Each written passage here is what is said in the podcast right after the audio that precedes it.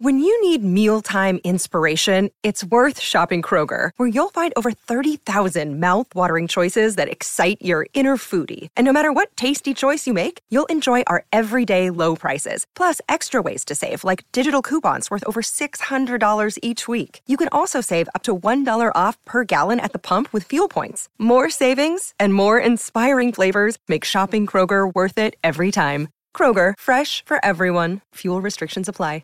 Another day is here, and you're ready for it. What to wear? Check. Breakfast, lunch, and dinner? Check. Planning for what's next and how to save for it? That's where Bank of America can help.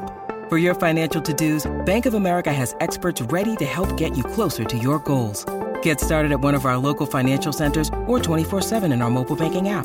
Find a location near you at bankofamerica.com/talktous. What would you like the power to do? Mobile banking requires downloading the app and is only available for select devices. Message and data rates may apply. Bank of America N.A., member FDIC.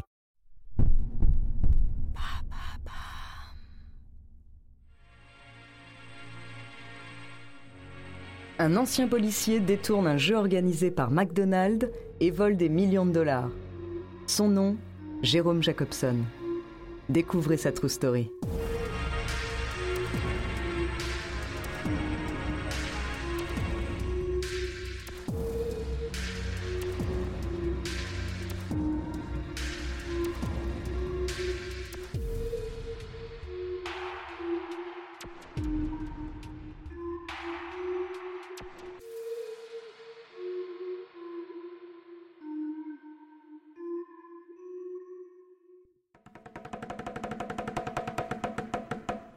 Qui n'a jamais triché pour gagner au Monopoly ?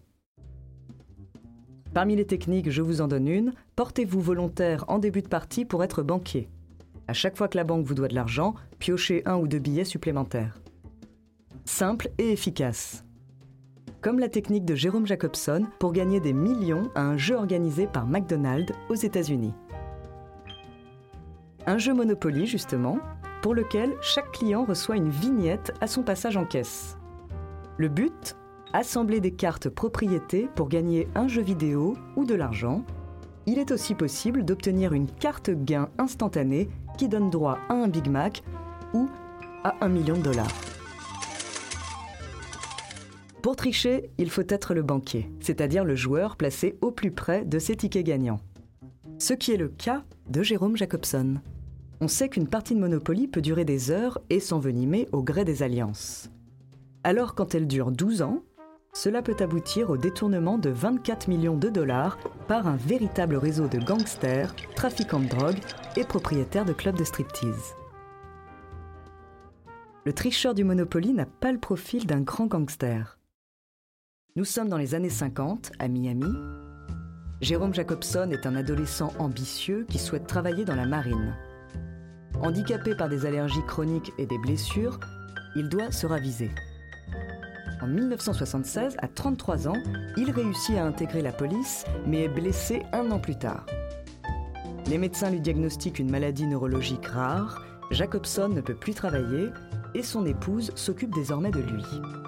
Le couple déménage à Atlanta en 1981 et Jacobson recommence à travailler à mesure qu'il guérit, en tant que mécanicien d'abord, puis dans la sécurité privée où il gravit les échelons.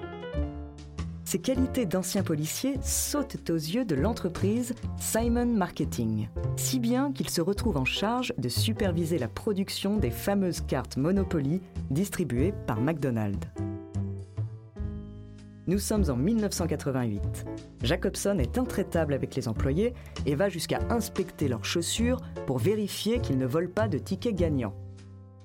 À la fin, il lui revient personnellement de découper les cartes gagnantes des gros lots, puis de les glisser dans les enveloppes scellées et de les transporter dans les usines McDonald's aux 4 coins du pays.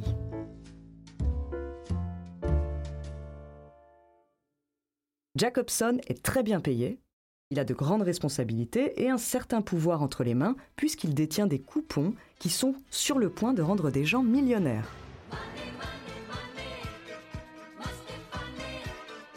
Cette situation lui monte un petit peu à la tête, il profite de ses privilèges pour voyager en première classe et se faire payer de bons repas, mais ce n'est pas assez. En 1989, à un repas de famille, il frime auprès de son beau-frère en lui montrant une carte gagnante d'une valeur de $25 000 et il lui offre. C'est un premier pas dans l'engrenage qui mène Jérôme Jacobson à la tête d'un trafic national. Son premier client est son voisin, à qui il échange une vignette gagnante de 10 000 $ contre un chèque de 2 000 $.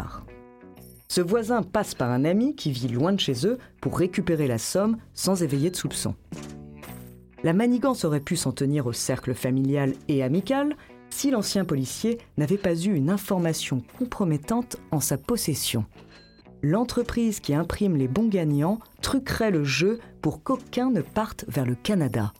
Si l'entreprise venait à découvrir les manigances de Jacobson, cette information serait pour lui l'équivalent d'une carte sortie de prison. La même année, Jacobson rencontre un certain Gennaro Colombo à l'aéroport d'Atlanta. Colombo, du nom de la famille mafieuse new-yorkaise. L'inconnu, gérant de club de striptease, lui montre une liasse de billets qu'il transporte dans sa valise. Dans ce moment de rencontre et de confidence, Jacobson révèle la supercherie du Monopoly à Colombo. Il décide de voler un ticket gagnant pour une voiture de sport et l'offre à son nouvel ami. Il recommence quelques mois plus tard pour le beau-père et le beau-frère de Colombo en échange d'une liasse de billets. Il se fait désormais appeler Oncle Jerry et s'enrichit à vue d'œil. McDonald's ne se doute absolument de rien et on aperçoit même Gennaro Colombo brandissant une clé de voiture géante dans une publicité qui montre les gagnants du grand jeu Monopoly.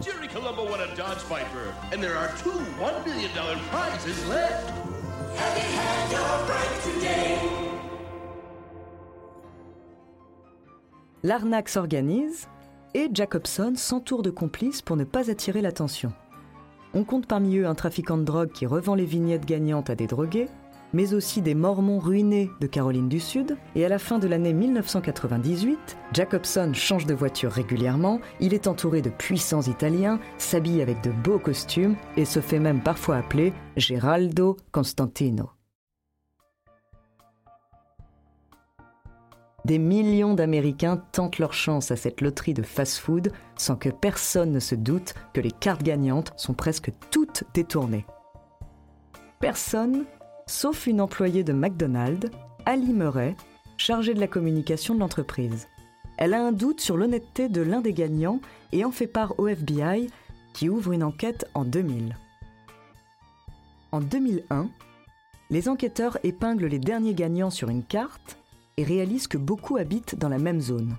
La coïncidence est assez grosse pour demander à McDonald's de retarder les paiements des gagnants. Ces derniers sont mis sur écoute et on surveille leurs réactions. Petit à petit, le FBI repère les complices de cette arnaque et remonte jusqu'à Jacobson lui-même. La partie aura duré 12 ans et permis de détourner 24 millions de dollars. Jérôme Jacobson est arrêté au cours de l'année 2001 et fait ses aveux. Son procès débute le 10 septembre 2001 et est attendu par des millions d'Américains captivés par cette histoire incroyable. Mais il est bien vite oublié face au tragique événement du lendemain, les attentats du 11 septembre.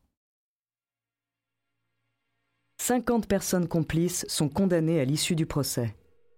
Jérôme Jacobson, lui, écope de 15 ans de prison et à la sortie du tribunal, il serre la main de l'agent du FBI qui a mené l'enquête. À une blessure près, il aurait pu être à cette place, celle d'un brillant policier. Pour Jérôme Jacobson, le destin en a décidé autrement.